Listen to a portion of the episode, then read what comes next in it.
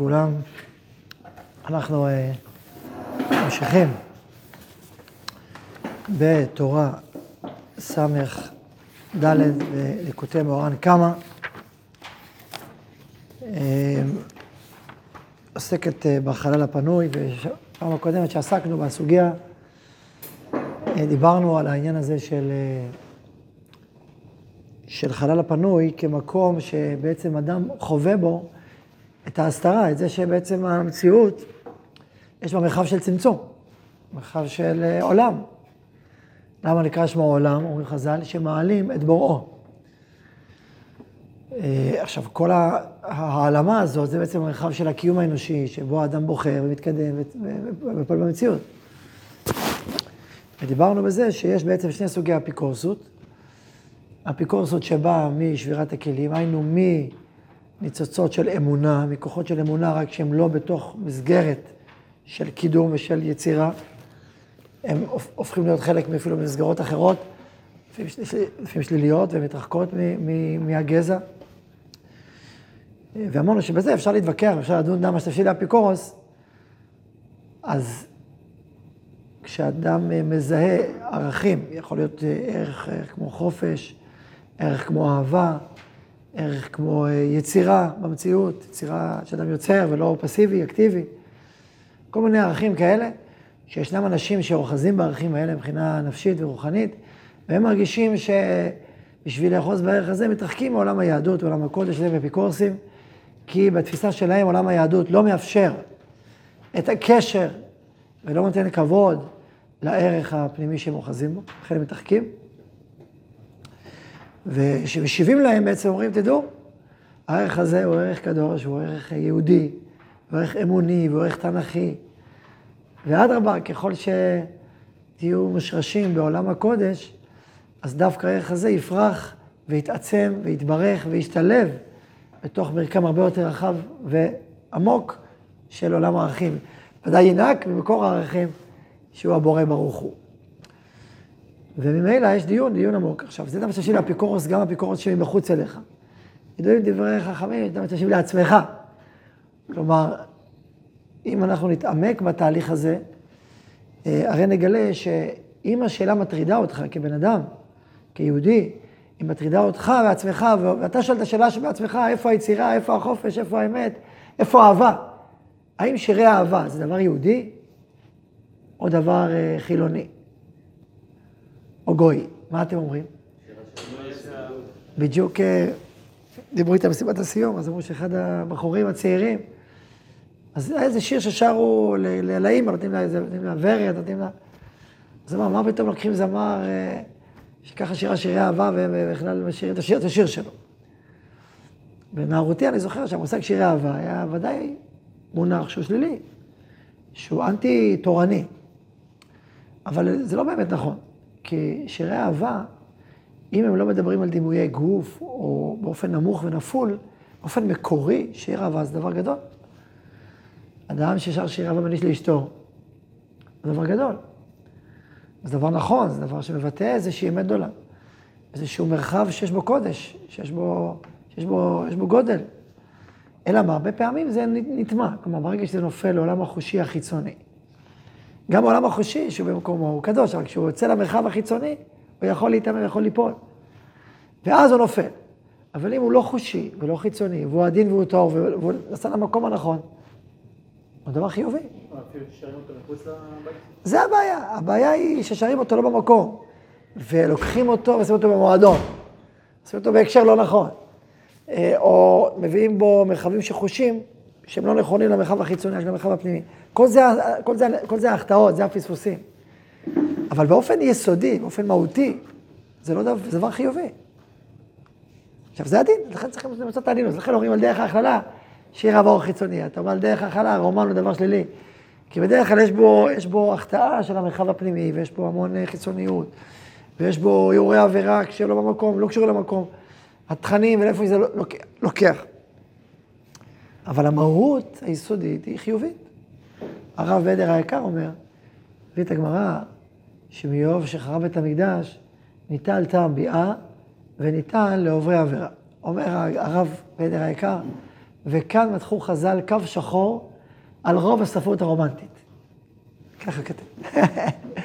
ניטלת ביאה ואיננה עוברי עבירה. כלומר, בשביל ביאה, כל הקשר הזה לא עוברי עבירה.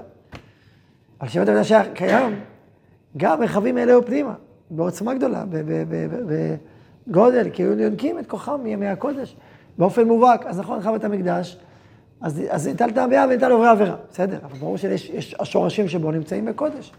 גם שרת המקדש, השורשים נמצאים בקודש. אבל אין בעיה שבן אדם לוקח את האהבה שלו, גם אם זה שיר פנימי, לוקח את זה ומפרסם את זה. ודאי שיש בעיה. אפילו לא מראים חיבה בלי שיש לו מפרסם, ודאי שיש בעיה.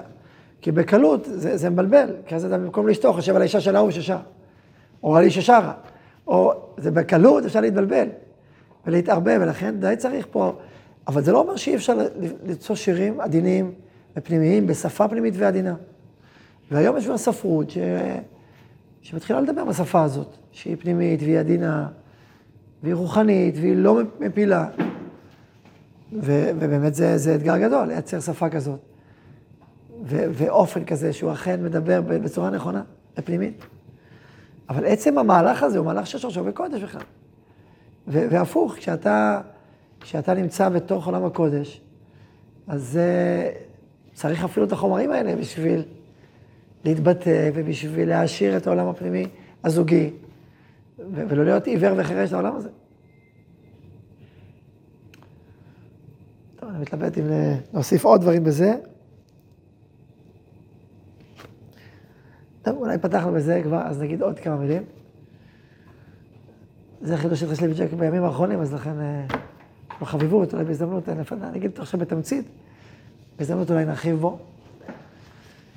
יש את המעשה בגמרא, במסכת מנחות, על אותו תלמיד שהיה למד תורה ושמע שיש איזו פרוצה בכרכי הים, שהיא לוקחת בשכר 400 זוז.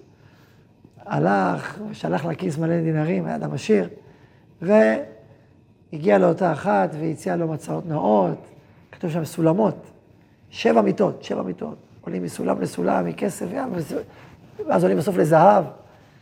הם ישבו ככה בלתי צנועים, ואז פתאום הוא נשמט וישב על הקרקע. אז היא גם נשמטה. היא אומרת לו, היא משביעה אותו באליל של רומי. מה, מצאתי בי משהו לא יפה? אמר, לא, העבודה, נשמע שלא רציתי אישה יפה כמותך בעולם. אז למה? הוא אומר, כשהציציות הורדתי אותם, או כשהם היו איתי, הוא היה זהיר בציצית. באו הציציות וטפחו לי על פניי. וכמו ארבע עדים. אז אמרתי, מה? אז. ואז, ואז היא אמרה, אני לא מניחה, לא מניחה אותך עד שתביא לי את השם שלך ואת הכתובת שלך ואיזה מקדש שאתה לומד. נתן לה והיא הלכה. ואז התגיירה, נתנה שליש מהמון שלה למלכות ושליש לעניים, ושליש, זה מעניין, לעניים, ושליש לקחה איתה ואת המצעות האלה. הגיעה לירושלים, רבי חייא, אמרה מי זה, זה רבי חייא. יש לך תלמיד שקוראים לו כך וכך, אמר לה, מה הסיפור? סיפר לו את המעשה, והיא רצה שהוא יגייר אותה, גייר אותה.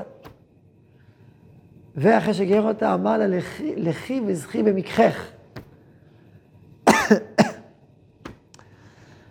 ואז כתוב שמצעות שהציע לו באיסור, הציע לו בהיתר, אם ככה שכר מצווה בעולם הזה, מה שכר מצווה בעולם הבא? ככה אמרת הגמרא. סיפור מופלא, יש בו הרבה חלקים להקשות עליו, צריך לתת לשיעור שלם. ואני לא, כמובן שאני לא רוצה לגמרי לסתום מהנושא, אז אני ניתן בו רק תמצית של התמצית. הקושייה הגדולה, אחת הקושיות הגדולות פה, קודם כל, מה קרה שם? מה פתאום קרה מהפך גדול? ומה זה שכר במקחכה? מה פתאום גייר אותם? נכון, שכר, עולם הזה, מה, מה זה שכר? הרי אומרים שכר עולם, שכר מצוות אין בעולם הזה. כל הסיפור הזה תמור מכל הסדר. הייתי שואל, בדור שלנו מי שמעז לכתוב סיפור כזה באיזה ספר תורני? ודאי שלא. הגמרא הייתה אמיצה יותר. גם התנ"ך ככה, עוד יותר. אז אה, לא תמיד המושגים שלנו ממש תואמים. לפעמים אנחנו... זה הערה. על כל פנים, על כל פנים, אה, יש פה עניין עמוק, ונראה שהדבר בשורשו הוא שאותה אישה, היא הייתה פסגה, הייתה אישיות בינלאומית. היום נקרא דוגמנית בינלאומית. מפורסמת בכל העולם, מעבר לים. וקרה מאוד, שהיא עבדה את כל הכסף, ואז הייתה מאוד עשירה ומאוד, עשתה מזה ממש אה, תעשייה, אלילות. היא נשבעה בגפה של רומי, שזה האלות של רומי, כי זה האלות של רומי, הייתה מתירנות הקיצונית הזאת. ו... והיא פעם ראשונה בחיים ראתה בן אדם שעמד מולה. ההסבר שאני אני יודע אם ההסבר בגמרא הזאת, ברעיון הזה, שהיא מעולם לא ראתה איש באמת. כולם נכנעו, והביאו את הכסף. היא הרגישה שהיא שולטת על כל האנשים. וככל שהם היו גיבורים יותר, ככה הם נכנעו יותר. והביאו עוד יותר כסף. פעם ראשונה בחייה, בהיסטוריה שלה, היא ראתה בן אדם שהגיע עד אליה, היינו שהוא מחשיב את העניינים האלה, ועומד מולה. בשבילה זה היה אירוע של רעידת אדמה. איך עוד דבר כזה? היא לא רואה דבר כזה בחיים. אז בהתחלה היא חשבה על זה במישור שלה. אולי לא מצא חן בעיניו, אולי... היא אמרה לה, לא, לא במישור שלך. במישור שלך את, את באמת בטופ. אז למה? אז הוא אומר לה, הוא אומר לה, עליתי בסולמות, הגעתי עד הסולם השביעי. הטוב של הטוב, בעולם הזה יש טוב, יש עוד עוד, עוד עוד, לפנים ולפנים ולפנים ולפנים. יש רבי נחמן שמדבר על זה. חדר לפנים וחדר, בעולם אותו תאמר כמו נותן קדושה. זה עניין להסביר את זה, בזמנות. חדר לפנים וחדר. הגיע לטוב של הטוב, ופתאום, אומר, הציציות האלה של התכלת, הפילו אותי. למה? פה העומק הזה, שיש תכלת דומה לים. ים דומה להרכב, דומה לכיסא הכבוד. דרש וזה שמע תכלת פנים אחרות. אדם מסתכל על התכלת ורואה כמה יפה. אחרי זה אומר, היופי הזה, זה לא יופי רגיל, זה יופי שקשור לים הגדול.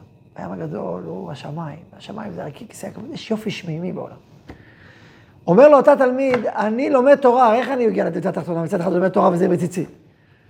איזו קושייה עצומה, לא, הוא למד תורה, הוא טעם טעם תורה. דיברנו היום על געגועים, על, על, על העשה הכלי. הוא ראה מה זה יופי, יופי אחר, מסוג אחר, מגוון אחר, מעוצמה אחרת. הוא ראה מה זה יופי באמת, רק מה לעשות, הוא עץ הערה חזק. יש פה ויכוח גדול מאוד, הוא אדם שמבטא בעצמו קופליקט חריף ביותר. תלמיד חכם עם ציצית שנופל.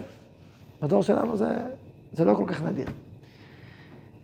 אבל מצד אחד הוא כן טעם טעם קדושה, ולכן הוא לא רצה לעזוב אותו. מצד שני, הפיתוי פיתוי גדול. עד שהגיע לקצה. ובקצה, הציצית, שבאה ואמרה לו, תראה את התכלת, תראה את היופי של התכלת, תראה איזה גודל יש, ממה אתה תרחן עיניך בלבך? זה חיצוני. ואז הוא, כאילו הגיע לטופ והבין שזה לא זה. בעצם אין פה שום עלייה, יש פה רק ירידה, יש פה קרקע, עפר אתה על עפר תשוב. זה רק מין זה הדימוי של היופי, זה לא שורש יופי באמת. הוא פתאום קלט את זה בעוצמה אדירה, מה זה תחילה של ציצית? שהוא כזה יושב על הקרקע, מה זה כל זה, כל זה, זה אדמה. היא רואה את זה גם יושבת על הקרקע מוכנה גם כן, זה זעזע את עולמה. ואז שהיא ראתה מה זה הציצית הזאת, היא אמרה, אם יש אדם עלי אדמות שהוא איש, שהוא, אז אני יכול להיות האישה שלו. שבאמת איש, שהוא שולט עליי, לא אני עליו. אם יש, אם יש תורה, שיש בה כוח כזה, לעמוד מול הפסגה של הפסגות של העולם הזה, אני איתה. ולמה? אני אומר דרך השערה, אבל אני השערה קרובה לאמת.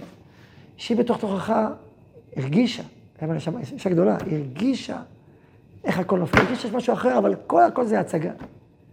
היא הרגישה את, הנמיכות של מה שהיא עושה, את התהומות, רק בעולם הזה, זה הפסגה, זה כאילו סולמות. וברגע שהיא ראתה מישהו שאומר את זה, חי ככה, וואו, זה זה. ואז עשה את כל הסיבוב, לכן הגיע הצדק באמת, לא גרת אישות. ואז כל המצות שיצא לו באיסור יצא לו בהיתר. עם תוכן פנימי, עם משמעות, עם השראת שכינה, עם קודש. התכלת של הציצית לא סותרת, זה חלק מזה, זה לא סותר בכלל. זה יופי בגדולתו, בקדושתו, בתפארתו. לכן עכשיו, מה זה במכחכה? כי לא סתם נפגשו השניים האלה. לא סתם נפגשו. הוא בירידה הכי גדולה שלו, והיא בפסגה הכי גדולה שלה, בעולם שלה, נפגשו. עכשיו, הפסגה שלה זה הירידה הגדולה שלו, כן, אחי? אבל הניצוץ הקודש שהתעורר בו, לקח אותה איתו, וזה הכל בכוח הציצית. שהיה זה עם הציצית, שלמרות שהוא היה נופל, למרות זה לא מרני עם הציצית, אני עדיין לומד תורה, אני לא נופל, אני לא... זה הכוח. היה לו יופי של התכלת. עכשיו, למה נזכרתי בסמכו מזה מהלך חשוב שלנו? בגלל שאתה רואה, מה רציתי לו בשביל, רוצה לו בהיתר. צריכים במקרחה, שכר מצווה קוראים לזה, שכר מצווה. מה זה שכר מצווה? מה אתה, שכר מצווה, מה עם בכלל, אז מה אתה רוצה להגיד שכר מצווה? ככה לא. העניין הוא שאל תחשוב שהתורה רוצה שהאדם ימית את החיים שלו, שאדם יגיד שאהבה זה עץ הרע, שאדם יגיד שהמשיכה שלו זה עץ הרע, שאדם יגיד הכל זה שלילי וטטטטה כמו הנוצרים. לא, לא, לא, זה מה, לא הבנת את הסיפור, התורה בדיוק אומרת משהו אחר. זה נקרא שכר מצווה. שכר מצווה זאת אומרת שהמצווה בשורשה מעלה את המציאות. עכשיו, זה נכון שיש אתגרים אדירים. ראיתם את האתגרים שלו. עצומים. העולם הזה כל הזמן מבלבל אותנו מהבוקר עד הערב. נכון? כל היום מבלבל אותנו. זה כל היום. כל פרסומת היא מספרת לך סיפור אשלייתי. ודאי מפרוצה, כל הסרט הוא המצאות האלה. כל, עוד לפנים ולפנים ולפנים ולפנים, וכולי וכולי. היום לא צריך להגיע עד כרכי הים, כרכי המים אליך. מביאים לך את השחקנית הזאת והזאת והזאת, לא צריך להגיע רחוק. וככל שעובר הדורות זה כבר, לא צריך להגיע אליך לאיזה קולנוע. אתה לוחץ על כפתור לשנייה, פינג. רק תבוא, תלך אליי בכרך הים, זה נכון, נורא פשוט. זה הדור שלנו. תחשבו כמה זה חריף, כמה זה עוצמתי. אבל זה אומר שהדור שלנו, יש לו תכלת. נכון או לא? יש לו תכלת, יש לו כוח מיוחד, רוחני מיוחד, קדוש מיוחד ומעולה, שקשור לעניינים האלה שיכול לעלות אותם יותר ויותר. אבל דבר הוא. אבל הדבר הוא. מי יודע, מי יודע, אם לא, הלעומת זה בקדושה של הסמארטפון, זה התכלת בקדושה. מי יודע? על קולפונים, זה, זה, הכל זה קשור לדברים שלנו, דבר חשוב להגיד, לא? טוב, זה אמרנו אותו, כתבתי אותו היום, אז... שמעתי שיעור שדבר דבר, דברים אחרים, אז בתור זה התעוררתי. אז כבר נכתב ונאמר. כן, זוכר במקחך. אתם הראשונים בהיסטוריה ששמעתם את זה ככה, בואו נזה. אבל לא יודע בהיסטוריה, אולי אפשר לדעת בהיסטוריה, אז אולי אי אפשר לדעת, אי אפשר לדעת.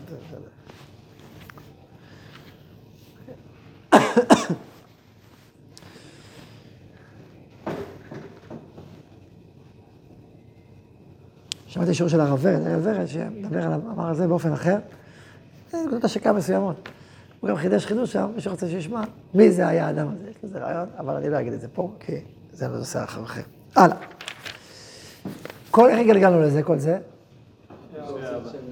אפיקורסות של דם השטשים. אוקיי, זה מה דם השטשים. כשאדם שואל את עצמו, עכשיו התחלתי להגיד, שדם השטשים לאפיקורס זה גם מה שנקרא אפיקורס שבך, אבל לא במובן הפשטני החיצוני הנמוך של זה, במובן העמוק. אם אתה איש של אהבה, אתה כמו התלמיד הזה, וזה נוגע בך, ואתה שואל את עצמך, איפה אהבה בתורה? איפה זה? ולמה זה כאילו חוץ תורני? וזה מטריד אותך, וזה מצער אותך.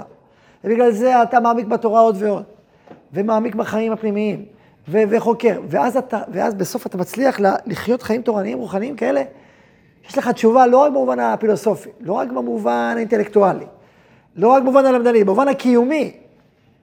אם הגעת לדרגה הזאת, אז אתה זה שמשיב לאפיקורס.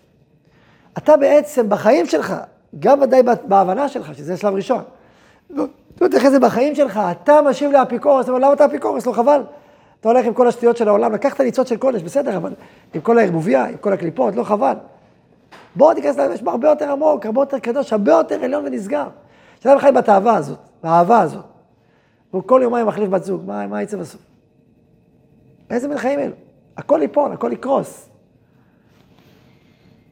סיפרתי לכם פעם את הסיפור, אני חושב. יש לי ידיד, חבר טוב, חברותא, שמעתי הרבה שנים חברותא, שהוא, בעולמות, שהוא, שהוא, טוב, בעברו, אז, טוב, היה מה יעשה, הבן ולא החטא בכל המרחבים האלה של הצניעות וכולי. הוא התחיל להתחבר לתורה, ועלה והתעלה, דרך העונג של התורה, וקדושת התורה. אני זוכר שבשיעור הראשון, בזכות הראשונה, אמרתי, דיברת על עונג.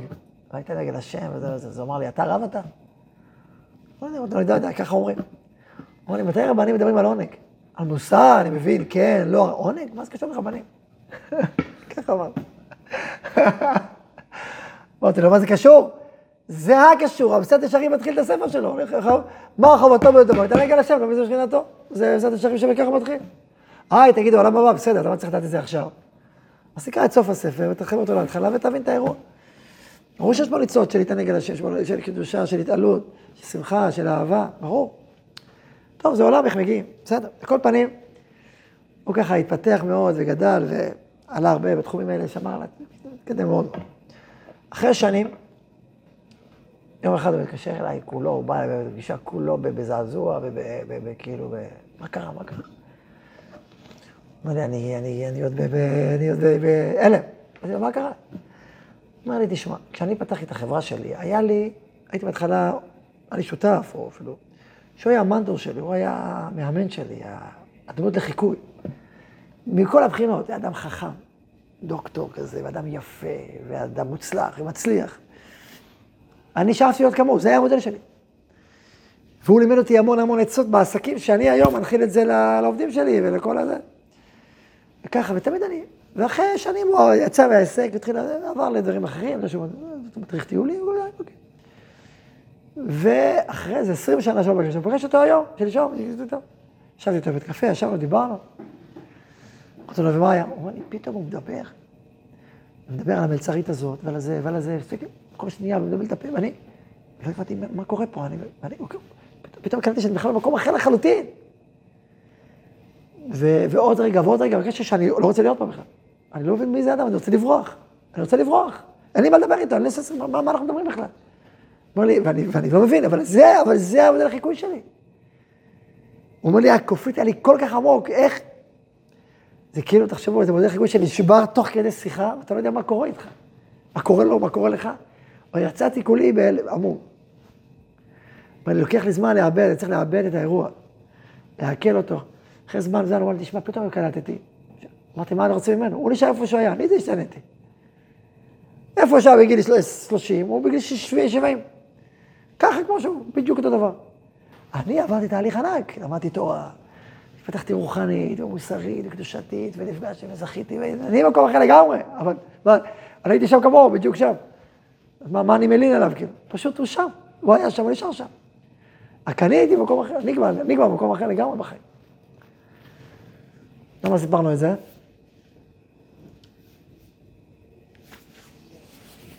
למה שתשיב? התחלנו. מה? על העונג. אז צריך להגיד, למה שתשיב לעצמך? זאת אומרת, אם אתה מצליח לחיות חיים באופן גבוה ומשוכלל, שיש בו את הערכים הפנימיים האלה, זה מה שתשיב, זה התשיב מעצמך, בחיים שלך. הזכרתי להגיד שהוא כאילו ראה איך הוא, עם התאוות, כמו בגיל, איך הוא, איך הוא מסכן, איך הוא מנותק, איך הוא מרוחק, איך הוא, כאילו, הוא, הרגשתי, ריחמתי עליו. אתה מבין? עכשיו, חיצונית זה הפוך. הוא כאילו משוחרר וזה, והפנימית הוא אומר, הרגשתי את הפער הפוך.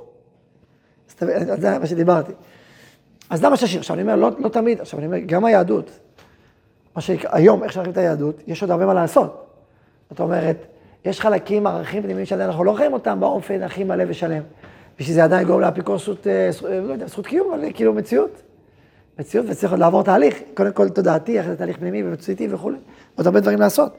אבל עם זאת, זה הרעיון. דמה שיש לי לאפיקורוס, כלומר, תזהה את הערך שבו הוא אוחז האמוני, וקודם כל תבין רוחנית איך הוא קשור לעולם האמוני היהודי, בניצוץ הנכון שלו, בלי הקליפות שלו, ותחיה אותו.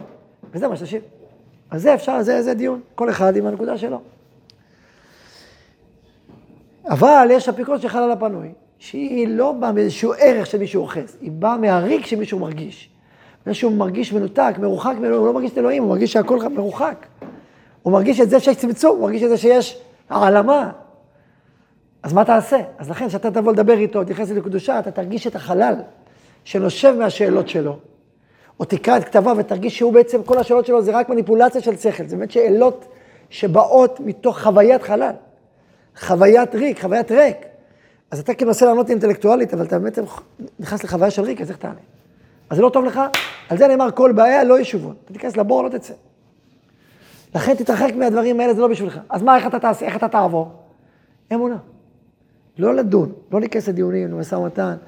זה לא, זה לא השאלה האינטלקטואלית ולא התשובה האינטלקטואלית, השאלה באה לבטא איזשהו חלל, ולכן אין מה לענות עליה באופן אינטלקטואלי, באופן פשוט. אלא מה? אתה חי מתוך אמונה פנימית, שחובה שיש חלל, אבל חובת הקשר לאלוקים, מתוך הנשמה שלה, מחוברת אליה, ודרכה עוברים מקצה לקצה. זה נקרא עברי, שעובר על החלל הפנוי ופוגש כאילו את האור שמבחוץ. כלומר, אה, האור הנשמתי הפנימי של האמונה, הוא, הוא מספיק עוצמתי, כמובן עם לימוד והכל, שגורם לך להתחבר אל, אל בורא עולם, להיות מחובר למקום הזה ולהיות קשור ודבק בו, ככה אתה עובר מקצה לקצה דרך אמונה, אבל לא דרך דיון, משא ומתן וכל הדברים האלה. שואל רבי נחמן, אז זה החלל הפנוי, שואל רבי נחמן, אז מה היה אסור חלל הפנוי? אז אמרנו, יש משה רבנו, צדיקים גדולים, קדושים, שהם יכולים לשהות בחלל הפנוי, לדבר עם האנשים האלה, לקרוא בכתביהם, ולא להיבהל. למה? כי האמונה שלהם כל כך עמוקה וקדושה, כי הם שייכים לא רק לעולם הדיבור, גם לעולם השתיקה. עולם הדיבור זה תוכן רוחני, עולם השתיקה זה לא לדבר, זה לחוות משהו שמעבר לדיבור, פנימיות הדיבור. זה כאילו כן לחוות חלל, לתת לחלל מקום. כן, הם יודעים לתת לחלל מקום מתוך קדושה. הוא מרגיש את הריק, הם מרגישים חלל, אבל מלא. אז לכן הם יכולים להתכתב עם אנשי חלל. כל איזה אנשי החלל. הם יכולים לשמוע את הדיונים שלהם, ולא, הם מבינים מיד, הם קולטים, שכל השאלות הן רק שאלות של ריחוק. אבל הריחוק לא מאיים עליהם, הריחוק הוא המרחב שדרכו הם מתבטאים בפנימיות שלהם. כביכול, הם בסודו של הבורא שיצר את הצמצום. למה צריך צמצום? כי צריך צמצום בשביל להופיע. אז הם אומרים, וואי, חייבים את הצמצום הזה. הצמצום הזה לא מפריע להם. הוא, הוא מרומם אותם, הוא מחבר אותם, מה שצריך להתחבר, זה אנשים מאוד גדולים. נמצאים בסוד השתיקה, בסוד, במרחבים עליונים. האנשים האלה יכולים לדון ולשאול ולענות ולהתכתב בשיח סביב זה, בלי שהם נפגעים הפוך, הם מעלים את מי ששם. למה הם מעלים את מי ששם? בגלל שאותו איש חלל, אותו איש ריק, חווה אדם שנמצא במרחב שלו, אבל זה לא, זה לא, הוא, הוא מצליח לבקוע את זה, זה כאילו, זה כאילו המרחב שדרכו הוא נכנס. אז זה יכול לחבר אותו. ממשיך רבי נחמן ואומר, עוד, ש, שעכשיו, אני, אני אומר, עכשיו, דיברנו על זה שתוק, ככה למחשבה לפניי, נכון? אז משה רבנו שאל על רבי עקיבא, ששרה שקוראים בשרו, נכון? זה ב... הנה, אנחנו באמצע ג' על כן המבוכות הבאים משם הם מבחינת שתיקה, כמו שמצינו במשה, כשאל מיתת רבי עקיבא, זאת תורה וזו שכרה, השיבו לו שתוק. כך עליי במחשבה, היינו שאתה צריך לשתוק ולבלי לשאול תשובה ותירוץ לקושי הזו. כי ככה עליי במחשבה שהוא למעלה מן הדיבור. כי זה עלה במחשבה. וכמו כן אלו קושיות המבוכות שבאים בחלל פנוי, שאין שם דיבור ולא שכל כנ"ל, על כן, זה לא אפילו לא שכל, זה מרחב יותר פנימי. על כן אסור לכנות, על כן הם מבחינת שתיקה. צריך לשתוק שם. על כן אסור לכנוס אין דברי הפיקוס למלכות האלו, כי אם צדיק שהוא מבחינת משה. כי משה הוא בעצמו כולו מבחינת שתיקה, מבחינת שנקרא כבד פה. מה זה כבד פה? כי הוא יותר גדול מהדיבור. הוא בבחינה שלו זה הבחינה, שם זה יכול לעיין. ועל כן הצדיק יכול לעיין בדברי המלכות האלה, שמבחינת שתיקה כזה, וצריך דווקא לעיין. אמרתם, לא רק יכול, יכול וצריך, למה? כדי לעלות על הנשמות שנפלו לשם. עצם זה שהוא פוגש את המרחבים האלה, ונמצא שם, הוא מעלה את הנשמות, שבעצם יהיה, מה שלא שם, איך, הוא מעלה? זה סודות, אבל אולי, אולי ניצוץ אחד, אולי. זה, הרי סוף סוף, אנשי החלל פה יש להם תפקיד, נכון? הקדוש ברוך הוא העלים את עצמו. עכשיו, אם כל המציאות הייתה מלאת אמונה ואנשי אמונה, האם לחלל פנוי היה משמעות? לא כל כך, נכון? כי, כי כולם, כולם מאמינים, כולם מאמינים. מי יוצר באנושות את החלל הפנוי? בתודעה של אנשים מי יוצר? אנשי החלל הפנוי. הם מפיצים חלל פנוי. הם מספרים לכולם שיש חלל פנוי. הם כותבים חלל פנוי, הם שואלים חלל פנוי. עכשיו חלל פנוי יש תפקיד, זה לא סתם קיים. עכשיו שצמצם צמצם את עצמו. אז הם עושים שירות. מי נהנה מחלל פנוי בעיקר? צדיקים כמו משה רבנו. כולנו נהנים, אבל הם נהנים יותר. הם מבינים את המקום הזה, אז הם מעלים את ה... נוצר שידוך ודוק. עכשיו, נמשיך בזה עוד.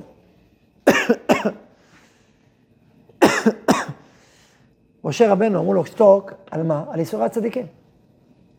רבי עקיבא, רבי עקיבא, רבי עקיבא. מה זה אין רבי עקיבא? שהיה מאיר את העולם בכבודו. אהבת נפש לתורה בלי סוף. קדושה וטהרה, ותורה שבעל פה רבי עקיבא. ורבי עקיבא סרקו את בשרו בסריקות של ברזל. בייסורים נוראים, הלך, איפה לא, לא עמדה לו תורתו, צדקתו, תפארתו, נפלאותיו. זו תורה וזו שכרה. מלאכי השרת צעקו, משה רבנו זו תורה וזו שכרה. אמרו לו שתוק. עכשיו, רבי עקיבא זה ביטוי חריף לשאלה עם המון המון אדוות בכל ההיסטוריה, שנקרא ייסורי הצדיקים. שאלה קשה, שאלה עמוקה, שאלה לא פשוטה. הנה רק עכשיו אתמול חווינו ייסורי הצדיקים. קשה, זה כואב. במיוחד אנשים גדולים עוד יותר. קשה. מה זה גורם לנו? חלל. זה גורם חלל, זה מרחב של חלל. אתה לא מבין. מה תעשה להסביר? אה, גם הסברת לו. כמו שדיברת היום בש- בשיעור, בסיפור הזה. אמר לו, איפה אלוקים? אמר, לקח את הצדיק הזה, הוא לקח. ויש שאלות קשות. גם שאדם חווה, גם שאחרים בסביבה שלו חווים. תחשבו כמה שאלות נוצרו ממוות מה של רבי עקיבא, באזור שם, בתקופות שם, במרחבים שם. הוא זה רבי עקיבא. נכון? תחשבו. הגמרא אומרת על, על אחר, על אחר שאחת הסיבות, שם עשה תלמוד רעה, למה? זוכרים את הגמרא? איכא דאמרי לישנא דחוצפית המתורגמן, ראה שכלב גורר את הלשון שם לצאת לדבר. תחשבו קודם כל על האירוע המזעזע הזה שהרגו את רבי חוצפית. והוא מבוזה ככה, וכלב גורר את הלשון, לשון שהפיקה מרגליות, כלב ונקב, הוא לא יכול לסבול את זה. זה הפיל אותו. רבי עקיבא הוא איש חלל, פנוי. הוא, אבל אחר לא יכול לסבול את זה. את החוויה הזאת, את המציאות הזאת. זה קשה מאוד, באמת קשה. אז בעצם המרחב של ייסורי הצדיקים הוא מרחב של חלל פנוי. עכשיו, לפי התורה של רבי נחמן, הזאת, הוא מצד אחד מסביר איך להתמודד או לא להתמודד, מה עושים, איך עושים. אז נגיד ייסורי הצדיקים לפי רבי נחמן, מה, מה, מה העניין? תאמין. אין פה יותר מדי משא ומתן, זה יותר עניין פנימי, עליון, נשגב. שריבונו שלם יודע מה עושה בעולמו, ואנחנו איתו, בכל מקרה. הוא יודע מה שהוא עושה בעולמו. איך אמר אה, הרב עמיטל, זכר צדיק לברכה, שניצול שואה? הוא אמר, לא הבנתי את השואה. הוא אומר, ראיתי את אלוקים בשואה, אבל לא הבנתי כלום ממה שהוא עושה. ראיתי את אלוקים, זה היה ברור לי. אבל להבין, כלום. כלום. מה? כולם מתעסקים איתם בסוף, כי זה, מזעזע את כולם, בדרך כלל עוסקים דרך אמונה. מאמינים שכל בעולם. עכשיו, אבל לבוא ולהתמודד עם השאלות, כמו, כמו, ש- כמו שההוא שאל, אז זה צריך צדיקים גדולים. אנחנו אומרים מה שאנחנו, אנחנו אנשי אמונה. אנחנו לא יודעים. אבל ככל שגודל השאלה, צריך אנשים גדולים, שיכולים להכיל את השאלה הזאת, את החלל שהיא מביאה, את הכאב, ועם זאת אמונה גדולה, ואמונה עצומה. אז בעצם ייסורי הצדיקים כמקום הם מרחב של חלל פנוי. לחלל פנוי יש תפקיד, איך הוא צמצם את עצמו. יש תפקיד גדול, חשוב. פה כל מרחב האמוני שהוא נמצא, שכל הבחירה שלנו באמונה, למרות שהיא טבעית פנימית, אבל הבחירה שלנו ללכת איתה, נמצאת בתוך החלל הפנוי. זה בדיוק ההתכתבות, שאנחנו לא יודעים, זה שאלות קשות, אבל זה בדיוק החלל הפנוי שמטביע את המרחב של האמונה. הרב, לא הבנתי בדיוק מה, כן. מה הצדיק, אה, כמו משה, בדרגת משה, בעצם, בעצם הוא נכנס לחלל הפנוי ו- ומתעמת עם השאלה, או שהוא פשוט... כאילו, לא, לא. קודם כל הצדיק מתעמת עם השאלה. הוא מדבר, הוא עונה, הוא עונה על השאלות האלה, הוא כתובת. הוא כתובת, הנה, הייתה הרב לובביץ' היה כתובת לשאלה. גם אמר אמירה רוחנית גבוהה, כן? הסביר הסברים, אבל הוא כתובת. ו... עכשיו, יש הרבה צורות שבהן אפשר לפעול. לפעמים זה צורות ישירות, הוא עונה תשובה להוא. לפעמים זה צורה ישירה, הנה הקושייה בספר הזה, הנה התשובה. שבמהותה, שבפשט שלה תשובה שכלית, במהותה היא תשובה אמונית פשוט. וזה יכול להיות משהו פנימי יותר. עצם, עצם מפגש של צדיק במרחבים האלה פועל, לא כל דבר הוא גלוי. זה, כל זה מרחב הצדיקים, הגדולים, כמו משה. כלומר, הוא, הוא, הוא מתכתב עם החלל הפנוי. אנחנו, אנחנו, יש בו אמונה, ויש דברים שאנחנו אומרים, אנחנו לא יודעים, אנחנו מאמינים. אנחנו מחוברים ומאמינים. ככה אנחנו עוברים פנימה.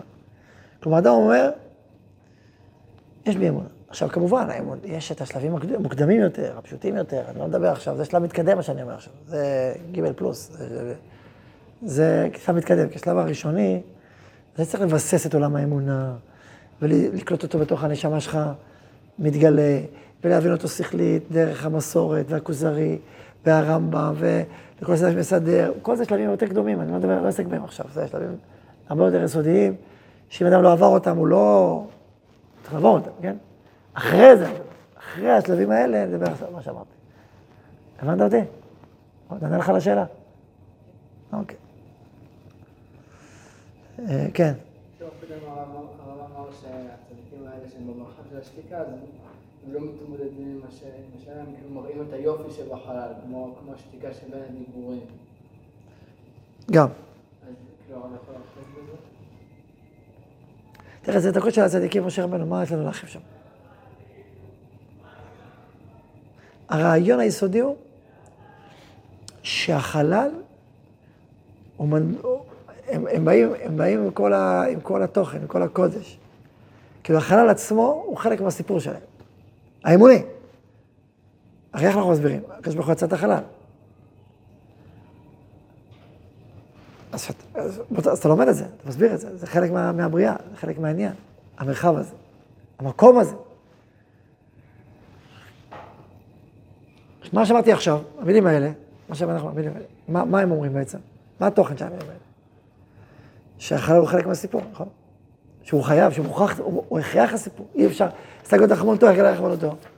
יצא חלל. זה דיבורים מסוג כזה, שמדברים על חלל כחלק מהסיפור, נכון?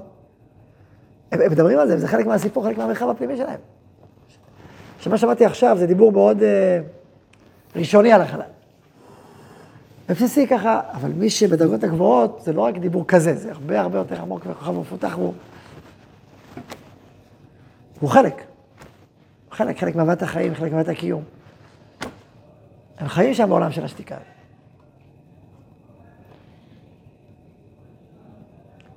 ולא רק שזה לא מקטין להם את האמונה, זה חלק מהאמונה שלהם. זה דברים פנימיים. צריך, צריכים להיפגש עם צדיקים גדולים כאלה, ואז, או נשמות כאלה, ואז זה יהיה, יותר, יהיה קצת יותר מובן. כל פנים, חזרה ל... אז אמרנו, עכשיו, עכשיו, יש פה עוד סוגיה שמכניס רבי נחמן, שזה מחלוקת בין הצדיקים, בין החכמים. עכשיו, יש, יש עוד דרך, אגב, של, להגיע לזמן דבר. מחלוקת בין הצדיקים. זה הוא כותב מחלוקת בסעיף ד'. ודאי כי מחלוקת היא מבחינות בריאת העולם. כי עיקר בריאת העולם בדרך כלל על הפנוי, כאילו זה הכל אינסוף, ואלה המקום וכולי וכולי, מבחינת המחלוקות, אז הוא אומר, קודם כל, העולם כולו נוצר על ידי מחלוקת. נכון? שמעתם מה טוענים? היה הכל מלא, הוא יצר, יצר פער. אז הבריאה נוצרה על ידי מחלוקת. תחשבו על זה. מה? לא, ואז הוא אומר, וכן מבחינת המחלוקות, כאילו הוקל תלמידי חכמים אחד, לא המקום לבריאת העולם. רק על ידי המחלוקת שביניהם, שנחלקים זה מזה, חמישה עשרה בצד אחר, זה סימני חלל פנוי, צמצום האור וכולי וכולי. זאת אומרת, זאת אומרת, אני אנסה להסביר קצת לפי, אני יודעתי. מה קורה שיש מחלוקת בין צדיקים? מה קורה? אם כל הצדיקים אומרים כל אחד, כל הצדיקים, מכל המגזרים, מכל ההקשרים, כולם אומרים בשפה אחת דברים אחדים. אז מה קורה? היה בהיר לכולם, זה האמונה, ככה הולכים, זה דרך השם, נכון? זהו, אין פה יותר מדי מה... מה קורה שבמחלוקת? הוא אומר לפה והוא אומר לפה. מה קורה שהוא אומר לפה, הוא אומר לפה? יש שתי אפשרויות. יש מחלוקת, יכול להיות מחלוקת פה, אז מה זה? מה, מה זה יוצא באמצע? מנעד של מרחב, אתה צריך לבחור כבר. יש לך בחירה, כך או כך. עצם זה שיש לך בחירה בשתי אפשרויות, זה כבר מרחב. נכון? זה מרחב. אבל מצד שני, זה גם קשה. אז מה האמת? ריבונו של עולם, איך נדע מה האמת? זה אומר לפה, זה אומר לפה, זה אומר לפה, תגידו לי רק מה האמת וזהו. אז זה קשה. מה זה קשה? זה חלל פנוי. אין פה, אין פה יש הסתרה, לא יודע איפה האלוקות נמצאת, איפה האור. הוא אומר פה, אומר פה, אז מה יוצא ביניהם? היעדר אור, נכון? אז מצד אחד יש פה איום מאוד גדול, זה חלל פנוי. אני לא יודע איך להופיע את האור, כי לפה ולפה, אז... זה כמו זה בסרט, הולך פתאום הולך לפה, הולך לפה, עומד באמצע. נוצר חלל.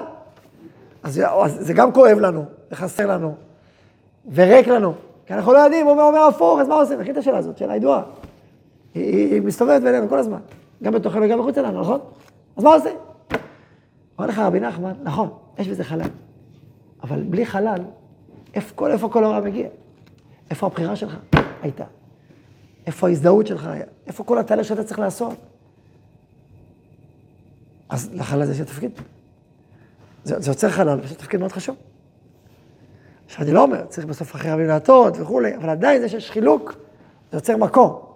יוצר מקום להופיע ולהשפיע. עכשיו, גם לצדיקים עצמם זה יוצר מקום. גם, גם אם אתה צדיק, לא רק תלמיד, יש הרבה מקומות, אז יש אוקיי, אז הוא אומר ככה, אז אני אומר ככה. יש מרחב, מרחב להופיע, יש חלל. צמצום ההון הצדדי. ובעצם, כאשר צדיק חולק על צדיק אחר, הוא יוצר חלל פנוי, בעצם. והדיבור, כשהם הם מדברים, אז החלל הפנוי נוצר בפער במחלוקת. הדיבור זה האור, זה קו האור שבתוך העולם. אז תצייר את זה כאילו, כאילו בכל, בכל צדיק יש איזה עולם, כאשר הדיבורים שלו הם האור שבתוך העולם, וזה שמישהו אחר חולק עליו, זה החלל הפנוי, שבתוכו נכנס הדיבור. ו, וכאשר אדם חווה את זה נכון, אז הוא בוחר בדיבורים האלה, הוא מודע לזה שיש מחלוקת, חווה את החלל, בכל אופן בוחר, וככה הוא עובר מהאור הפנימי, עובר לחלל ופוגש באמונה. הבנתם מה אמרתי? זה חלל פנוי יותר. זה מיני, מיני חלל פנוי. זה גוון של חלל פנוי, בחינה. אפשר להיכנס לשם. זה בחינה. אפשר, כולנו שם, כן, זה כן. וזה, בהקשר הזה ודאי. הרבה יותר רך, הרבה יותר עדין, סוף סוף מחלוקת בקדושה, והם עושה נדרים ותגלה וכו'. והוא אומר עוד דבר פה, שגם התלמידי חכמים שמדברים, הם צריכים לדבר במידה. כי אם ידברו יותר מדי, ויגלו יותר מדי, אז כבר החלל הפנוי יאבד מתוקפו, ואז הם עוד פעם, הם, מפסיקים, צריך לדעת לא להכניס עוד יותר מדי בעולם. ככה הוא כותב בסוף. כמו בבריאת העולם, צריך להיזהר לא לדבר יותר מדי. כפי צורך בריאת העולם. כי ידי ריבוי הכלים ושיש שבירת הכלים. וכמות הקליפות.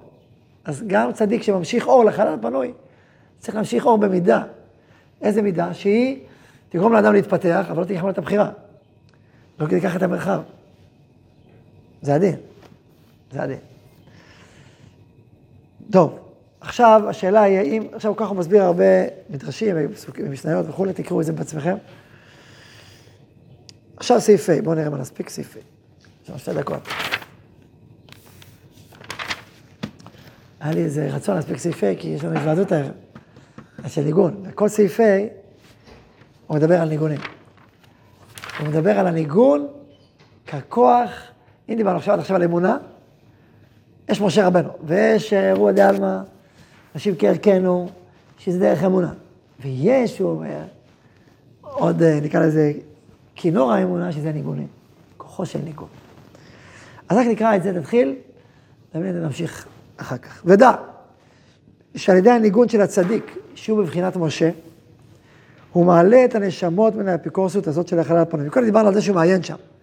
עכשיו הוא מדבר על ניגונים, שזה חידוש גדול. וזה מעניין, וצריך לחפש בהמשך לראות מה הקשר שלנו לניגונים. כלומר, לעיונים כבר אנחנו יודעים שהיה לנו קשר. אבל, לא, אבל לניגונים, הופה, אז הוא מביא ניגון, והשאלה אם אנחנו יכולים להצטרף לניגון הזה. אגב, הנה, אני רציתי לדבר איתכם הערב, ניגון של רבי נחמן.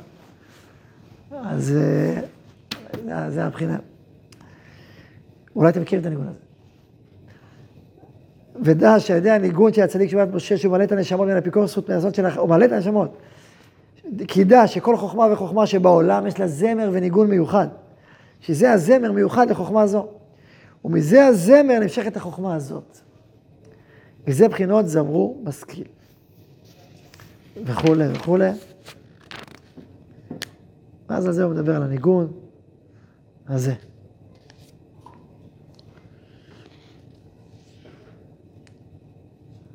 ועל ידי הניגון, אז עולים כולם.